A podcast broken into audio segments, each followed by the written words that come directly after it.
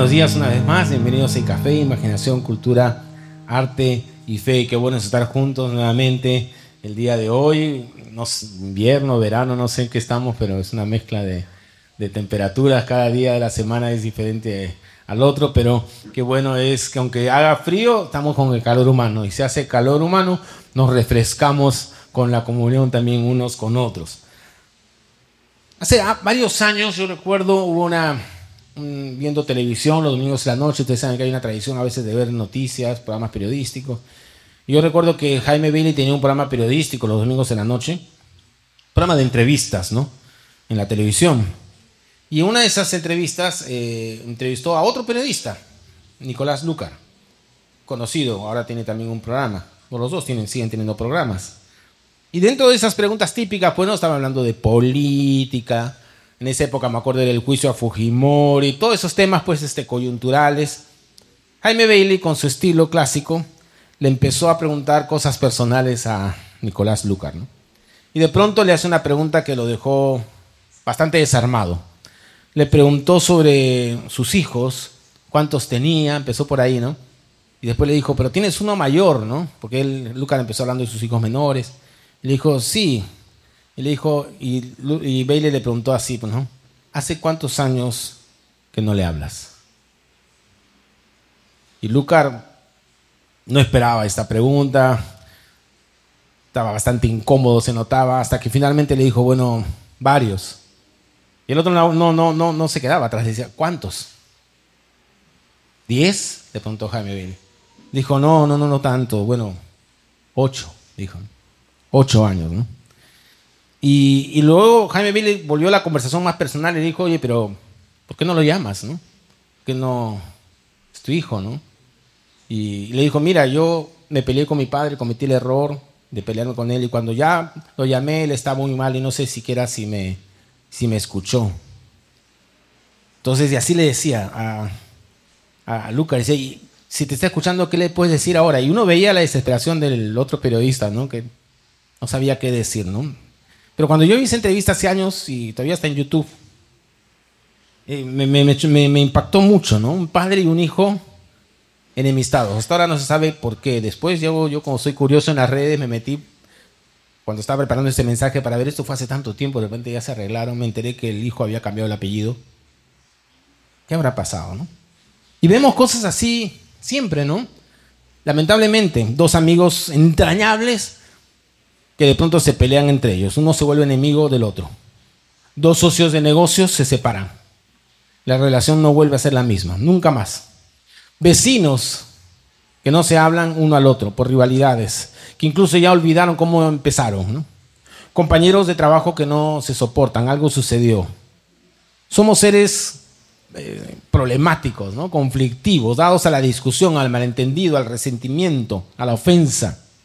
Constantemente vemos problemas matrimoniales, discusiones entre hermanos y cuando hay herencia de por medio peor, conflictos, pleitos, situaciones que requieren incluso la intervención de, mediadores.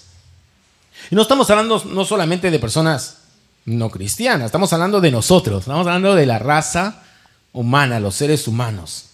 Cuando vemos a nuestro alrededor, cuando vemos nuestra propia vida, tenemos que reconocer que muchas veces tenemos problemas interpersonales. Nos cuesta llevarnos bien con todos todo el tiempo y nos cuesta perdonar cuando hay ofensas. Y estamos en esta serie de reflexiones en las que estamos viendo, ¿recuerdas? Preguntas que le hicieron a Jesús. Y, y en esas preguntas que de pronto le hacen a Jesús, nos encontramos nosotros mismos. Esas preguntas que hace dos mil años le hicieron a Jesús, allí encontramos el eco de nuestras propias preguntas y preocupaciones. Y obviamente las respuestas de Jesús, como siempre, nos dejan sorprendidos, nos dejan desafiados. Y el relato bíblico que veremos hoy y la pregunta que allí aparece, con la respuesta que Jesús da, es muy importante porque el entenderla puede llevar a cambiar radicalmente nuestras relaciones puede llevarnos a una dimensión eh, en nuestra comunión unos con otros muy, muy diferente. Es una enseñanza que tiene el potencial de transformar no solo nuestras vidas, sino nuestra iglesia, nuestra comunidad. En esta historia del relato bíblico encontramos a un personaje inicial que es Pedro. Todos conocemos a Pedro, el relato bíblico, y quién era. Como saben, Pedro era un pescador. Pescador tosco, de modales rudos, había vivido su vida en alta mar. Hasta que un día, un rabino que traía un mensaje especial se acerca a él y le dice las palabras que nunca pensó escuchar. Ven y sígueme. Y te haré pescador de hombres. Es Jesús, Jesús que llama a Pedro para que sea parte de esa comunidad de hombres tan especiales, no porque eran grandes celebridades en su época, sino especiales por haber recibido el llamado de Jesús. Esos hombres que los conocemos como los discípulos de Jesús, los primeros discípulos de Jesús. Y Pedro, con su carácter tan especial, sus arranques, su apasionamiento, se acerca a Jesús con una pregunta, o más bien es una pregunta con propuesta. Esto aparece en Mateo 18. Esta pregunta que trae Pedro está en el contexto donde Jesús está enseñando acerca de cómo es la dinámica de la resolución de conflictos. Eh, Jesús está hablando de las relaciones. Si tu hermano peca contra ti, ve en privado y habla con él. Hace poco estuvimos hablando de eso, no voy a repetir toda esa parte inicial de Mateo 18, y lo vimos en algún momento, de que ahí Jesús enseña cuál es la manera, la metodología, la forma adecuada de resolver conflictos interpersonales. Ve en privado con tu hermano, ¿no? Y si no se arregla, ve con alguien más. ¿Recuerdas? Algo así conversamos. Es toda esta dinámica de cómo resolver los conflictos interpersonales. Y luego de que Jesús enseña esto, tan interesante, tan desafiante, ahí donde se acerca Pedro, está escuchando, como todos los discípulos, ¿no? Si tu hermano peca contra ti, ve en privado, háblale, ¿no? Has ganado a tu hermano, etc. Mateo, eh, perdón, Pedro escucha, y luego en Mateo 18, 21, el Evangelio de Mateo nos relata y aparece la pregunta de Pedro. Pedro viene y dice, Señor, ¿cuántas veces perdonaré a mi hermano que peca contra mí? ¿Hasta siete? ¿Cuántas veces perdonaré a mi hermano que pecare contra mí? ¿Hasta siete? Y es interesante porque Pedro se acerca a Jesús con una pregunta que es la base de casi todos los problemas interpersonales, la, la, ofensa, el daño. Cuando acá habla de, pecar contra ti, habla de que alguien que, te ofende, que, te afecta, hace algo contra ti. Y Pedro se está acercando con un tema que es importante. Bueno, por eso Jesús lo estaba mencionando. Pero es la pregunta que para en su mentalidad judía era muy importante. ¿Cuántas veces? ¿Cuántas veces? Porque ya estaba escuchando a Jesús y tu hermano pega contra ti, ve en privado, habla con él. Esa era la parte de la resolución. Pero Pedro dice, pero ¿cuántas veces lo tengo que perdonar? Ahora, tenemos que entender un poco el trasfondo del pueblo judío para entender bien la naturaleza de la pregunta de Pedro.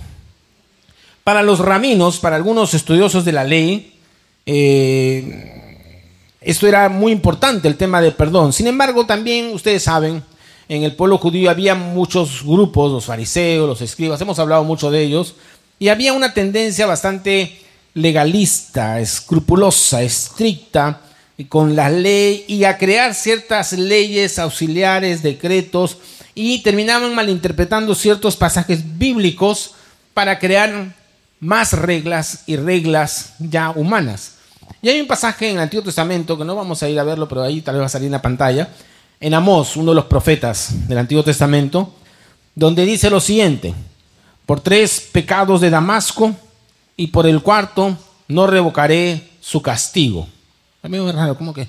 Por tres pecados de Damasco y por el cuarto no revocaré su castigo. O sea, tres pecados aguantaré y en el cuarto ya no va a haber perdón. Y entonces cuando de este pasaje totalmente sacándolo fuera de contexto, los rabinos decían, ahí está, si un hombre comete una ofensa una vez, perdónale. Si comete una ofensa dos veces, perdónale. Si comete una ofensa tres veces, perdónale otra vez. Pero la cuarta ya no. A la cuarta ya no. Ya no hay que perdonar. Ahí está, Amos. Entonces ellos habían creado en la mentalidad judía lo que podríamos llamar un perdón regulado regulado por lo que ellos habían interpretado mal, por supuesto, de lo que Dios quería. Habían encerrado en un precepto, en una ley propia de ellos, su visión del perdón. Entonces Pedro, que conocía estas corrientes de pensamiento entre los rabinos, entre los judíos, estas enseñanzas, posiblemente decide mejorarla, ¿no?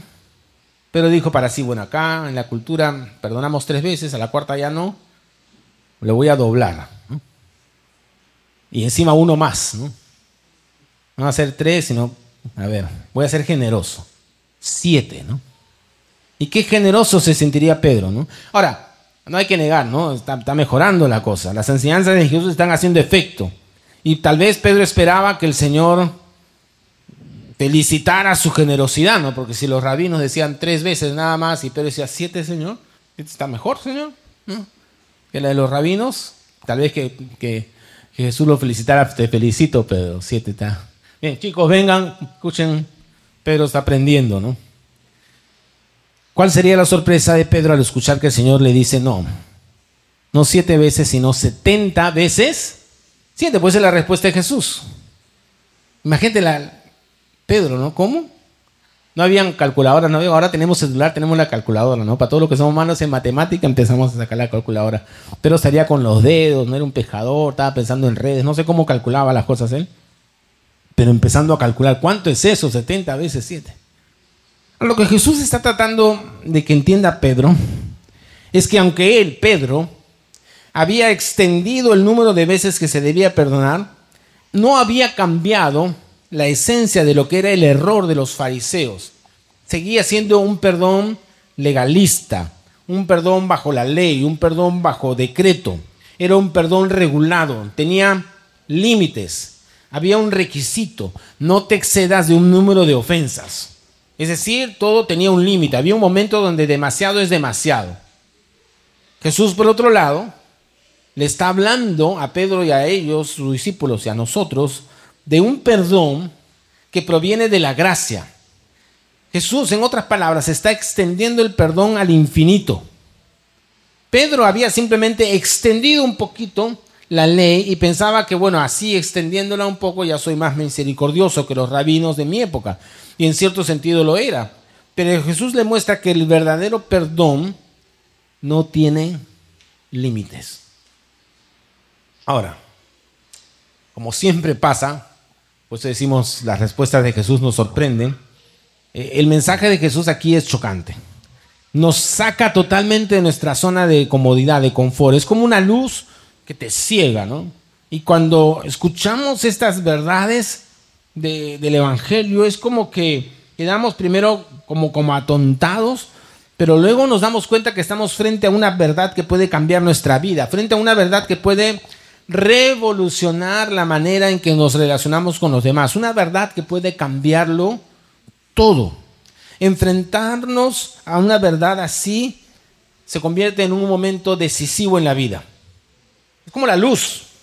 Cuando la luz te alumbra y estás en la oscuridad, es tremendo. ¿Cuántos han estado en una habitación oscura y de pronto prenden la luz o alguien le prende la luz en la noche? No, no, no prendas, ¿no? O cuando estás en un lugar oscuro y saliste y justo había salido el sol, ¿no? O abres tu cortina blackout, ¿no?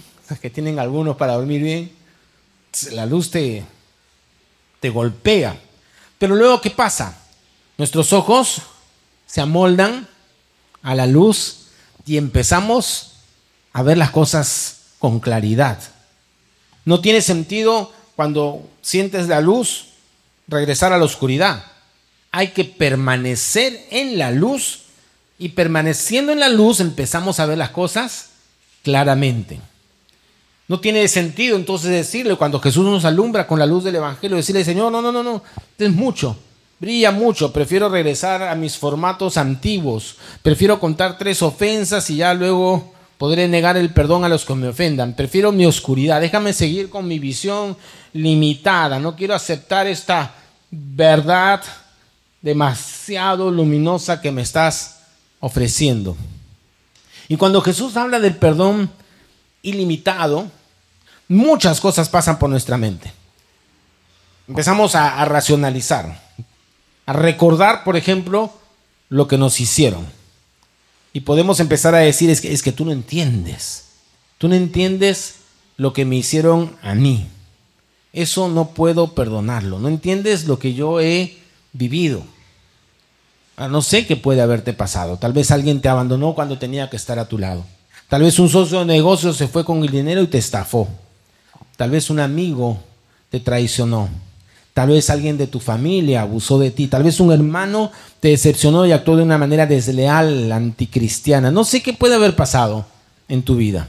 Pero cuando te enfrentas a esta verdad del perdón y al mismo tiempo recuerdas esos hechos dolorosos de tu vida que todos tenemos en algún momento, nos vamos a encontrar frente a una decisión.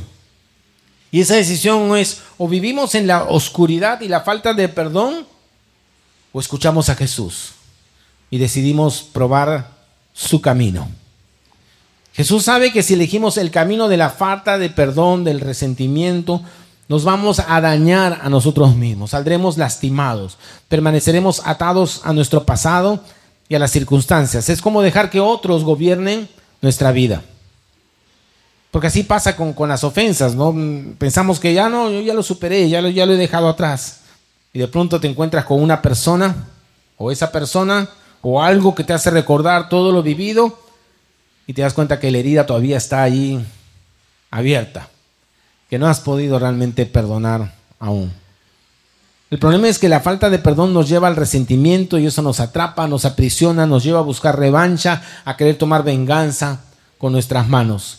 Y muchos de los conflictos tremendos que vivimos y que podemos ver a nuestro alrededor, en nuestra sociedad, en las relaciones interpersonales, tienen que ver con la falta de perdón, la revancha, la búsqueda de venganza. Mira lo que dice Romanos 12, 18 y 19.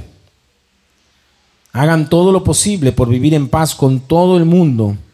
Queridos hermanos, no busquen venganza, sino dejen que Dios se encargue. Dejen que Dios se encargue. Alguien comentaba que en el nivel espiritual más profundo, la búsqueda de revancha, de, venganza, cuando decimos cosas como le voy a enseñar, va a ver con quién se ha metido, ¿no? voy a emparejar las cosas, va a aprender a no meterse conmigo. Y otras cosas similares, otras frases similares, cuando decimos cosas así es como decirle a Dios, mira Dios, yo no confío en cómo tú vas a manejar esta situación estas personas me han hecho esto o aquello y no puedo entregártelo a ti porque en verdad no sé si lo vas a hacer bien. Así que tomar venganza no solamente decirle a Dios no confío en ti, sino además pretender que nosotros podemos controlar la situación. Es decirle a Dios, no confío en ti, creo que yo puedo manejar esta situación mucho mejor que tú. Puedo hacer tu trabajo mejor que tú mismo. Al final sabemos que la venganza no funciona, quedas vacío, no te satisface para nada. Entonces nos enfrentamos otra vez a esta respuesta de Jesús, del perdón. Ahora, para que Pedro pudiera entender la raíz, la motivación principal del por qué debemos perdonar, porque esto, claro, imagino que Pedro estaba en estado de shock. O sea, él pensó que era muy magnánimo con perdonar siete, veces ya, y Señor le multiplica simbólica, metafóricamente la cantidad, en verdad sabemos que es sin número. Entonces Pedro está en shock, ¿cómo, puedo hacer esto? ¿Cómo es posible? ¿Cómo, funciona esto que, está diciendo Jesús? Entonces eh, Jesús le cuenta una historia, que, la conocemos y vamos a mirarla brevemente. Está ahí en Mateo. Jesús cuenta así, lo cual, por lo cual el reino de los cielos es semejante a un rey que quiso hacer cuentas con sus siervos.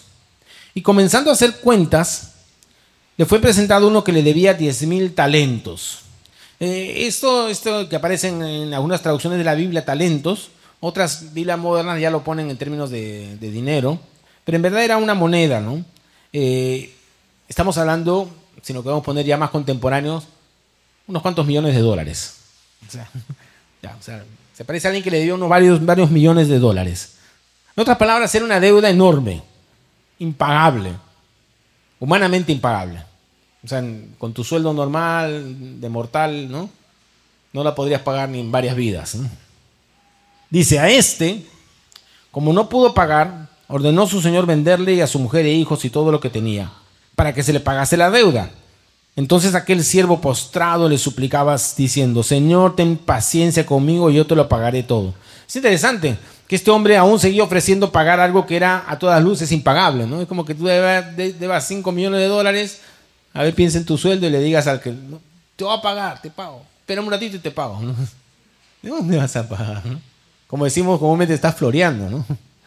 No puedes, pues estás loco, ¿cómo vas a pagar eso? Entonces el Señor, pero mira lo que pasó en la historia que cuenta Jesús. Ah, acuérdate el contexto. Pedro hizo una pregunta, Jesús le respondió 70 veces 7 y como Pedro está que no entiende, le cuenta esta historia.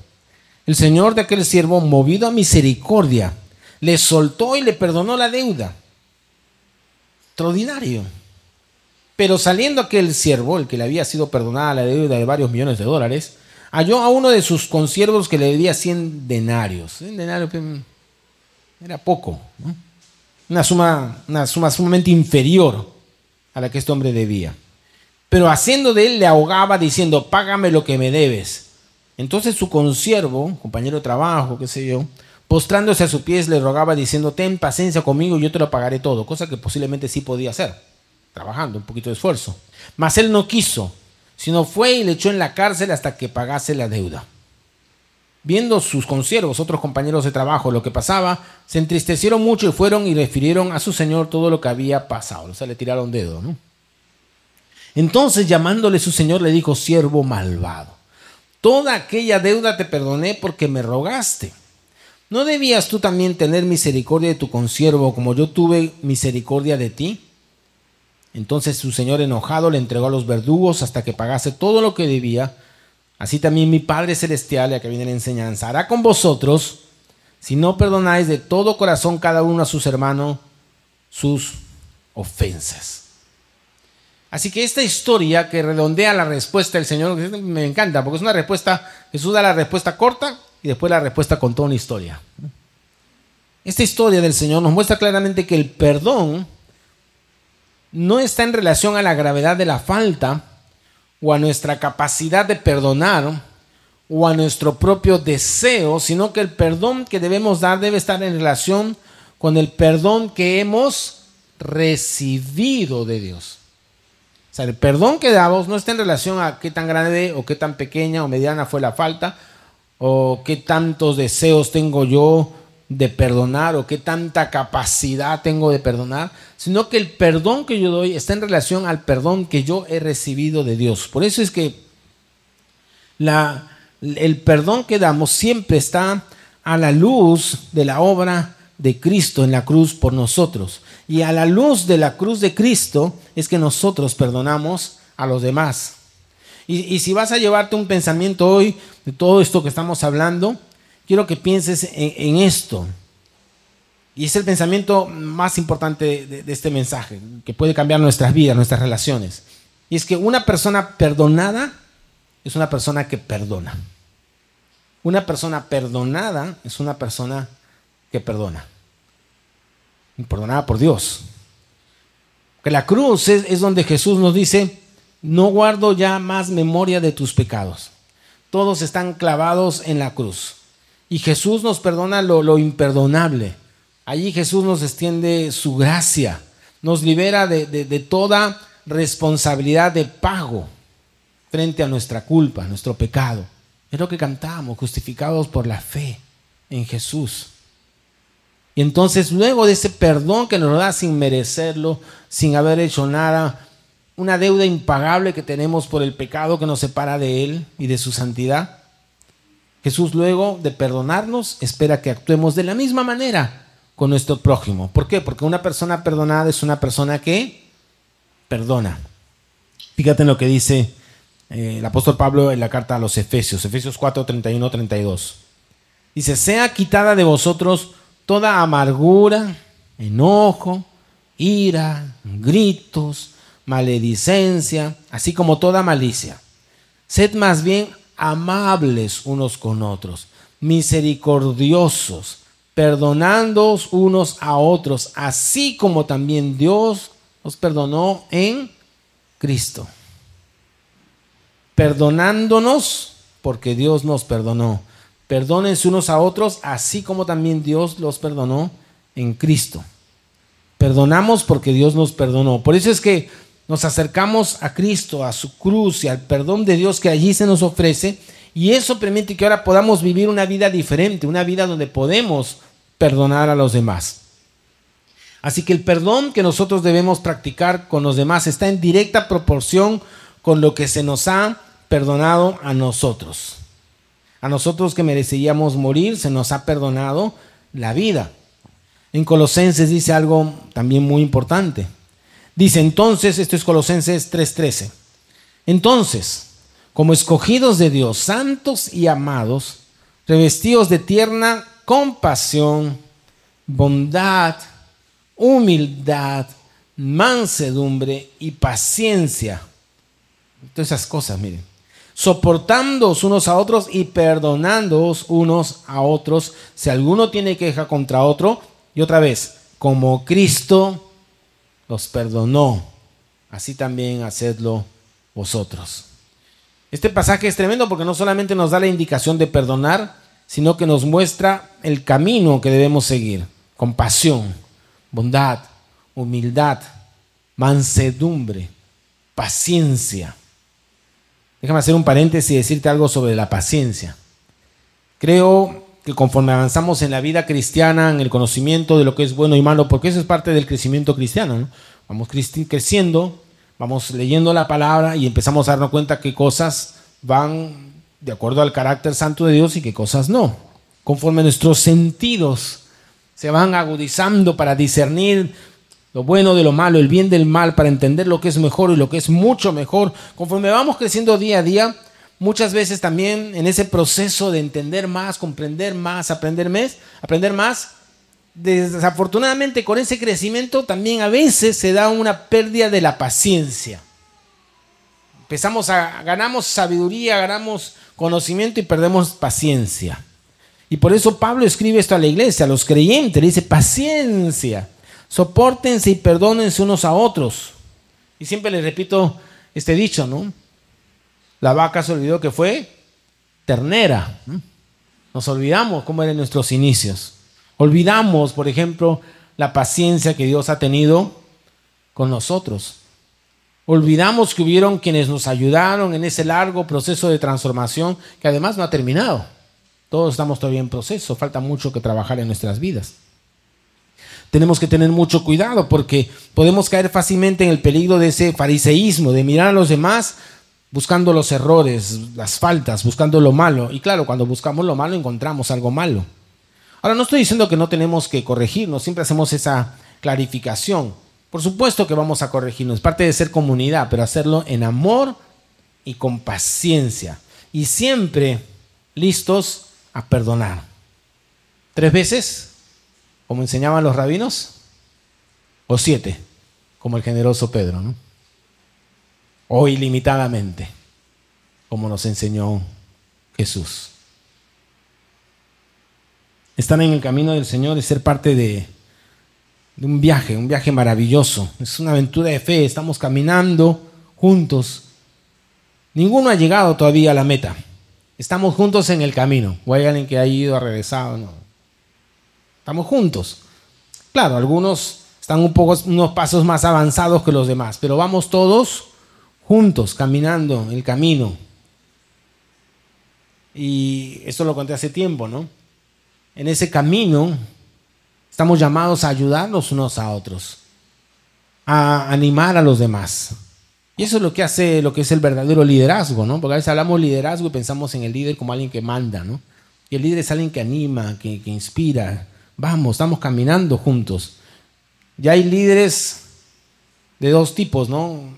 Líderes tipo guía turísticos o líderes tipo compañeros de viaje.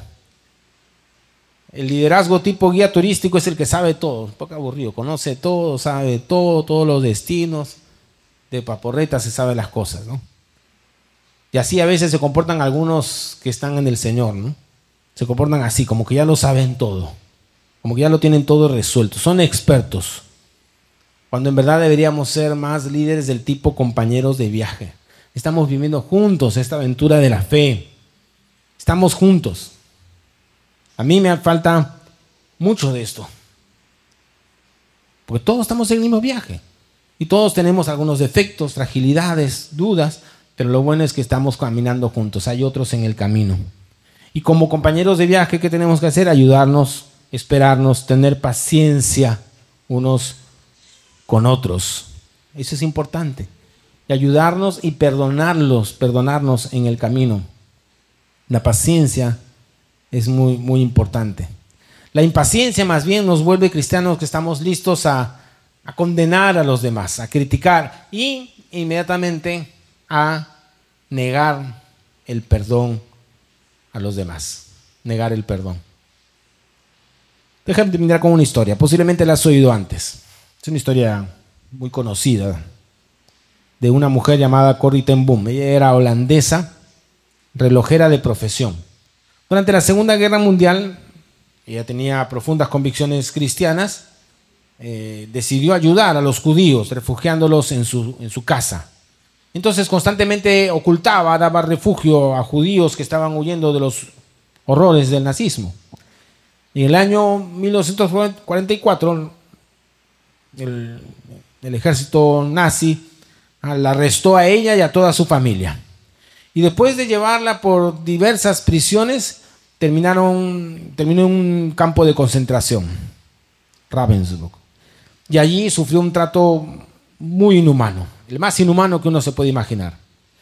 Su hermana muere a los pocos días, antes que la guerra termine. Su hermano morirá un poco tiempo después a causa de enfermedades que contrajo en la prisión. Pero ella sobrevive y la vida continúa y empieza su ministerio cristiano de enseñanza, empieza a predicar del amor de Cristo, del Evangelio. Y estaba enseñando la palabra de Dios ahí en Alemania. Y se le acerca un antiguo guardia de la prisión, de Ravensbrück, y uno de los más crueles. Y Corrie ten Boom se enfrentó en ese momento con una encrucijada en su vida o seguir la enseñanza de Jesús y perdonar, o llenarse de odio y resentimiento. Y ella escribió en uno de sus escritos, que lo, esta historia la cuenta ella, que por la gracia de Dios fue capaz de perdonar.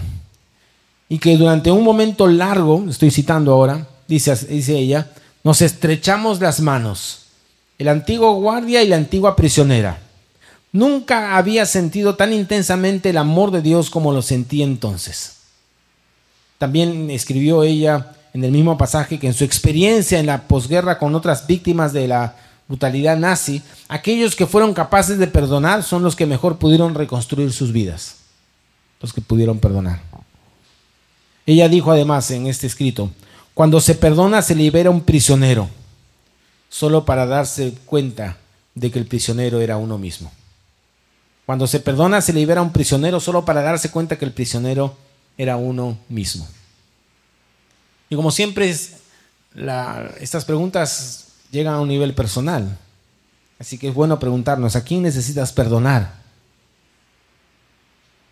¿A quién necesitas perdonar? Tal vez tendrás que hacer una llamada telefónica, como la que el periodista de la historia que conté al inicio no, no se atrevía a hacer a su hijo después de tantos años.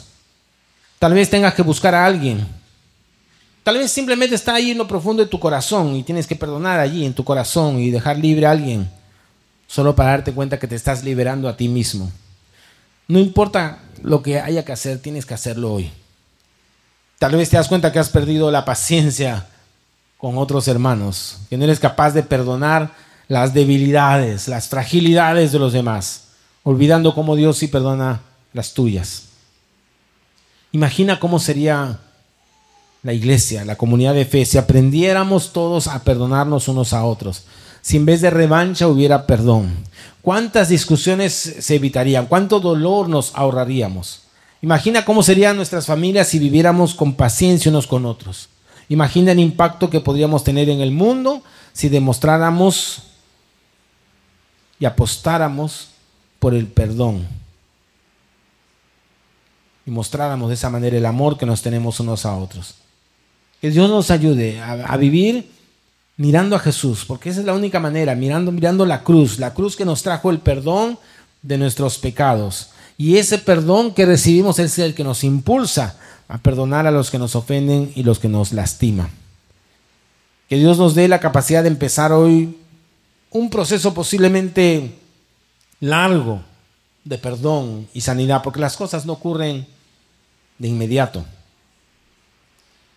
Pero hay que recordar que en cada instante el Señor está con nosotros en ese camino. Porque una persona perdonada es una persona que perdona. Vamos a orar. Señor, gracias por tus enseñanzas que nos desafían totalmente. Reconocemos que tenemos límites y a veces empezamos sí tratando de perdonar, pero llega un momento donde sentimos que es demasiado para nosotros. Y más bien nos deslizamos al resentimiento, a la falta de perdón, a veces al odio e incluso la venganza, la revancha. Perdónanos, Señor. Y lo que nos asombra es que siendo así, tú sigues perdonándonos. Sigues amándonos. Y nos has dado el perdón tan grande, tan maravilloso, que le costó a Cristo ir a la cruz. Señor, con la perspectiva de ese perdón, de ese amor, permítenos a nosotros vivir una vida diferente. Señor, estamos llenos de preguntas sobre el perdón, igual que Pedro, tratando de ordenar nuestras vidas, tratando de regular, tratando de, construir fórmulas. Y tú de pronto vienes y nos dices 70 veces 7. Y a través de esta historia nos recuerdas cuánto hemos sido perdonados. No había manera de que nosotros pagáramos nuestra ofensa contra ti por haber vivido lejos de ti. Pero Señor, tu amor se hizo tan evidente en la cruz. Y ahora podemos de esa manera vivir desafiados a perdonar a los demás. Sabemos que no es fácil, nos cuesta, Señor, nos, nos saca de nuestra zona de confort, pero tú nos amas y nos acompañas y nos sostienes. Permítanos cada día ser más conscientes de tu gracia, esas canciones que cantábamos, de esta historia también del Hijo Pródigo, esa gracia maravillosa que siendo nosotros traidores, tú nos has recibido. Señor, que ese tipo de pensamientos de recordatorio diario de tu gracia, de tu perdón, de cómo tú nos sostienes, llene nuestra mente y que eso nos prepare para el momento necesario poder perdonar, así como tú nos perdonas. Gracias te damos, Señor, por desafiarnos como lo haces siempre, romper nuestros esquemas como sueles hacer, pero lo haces por amor, porque sabes lo que es mejor para nosotros, para nuestra alma, para nuestra vida, para nuestra mente, para nuestro corazón. Te damos las gracias en el nombre de Jesús. Amén. Amén.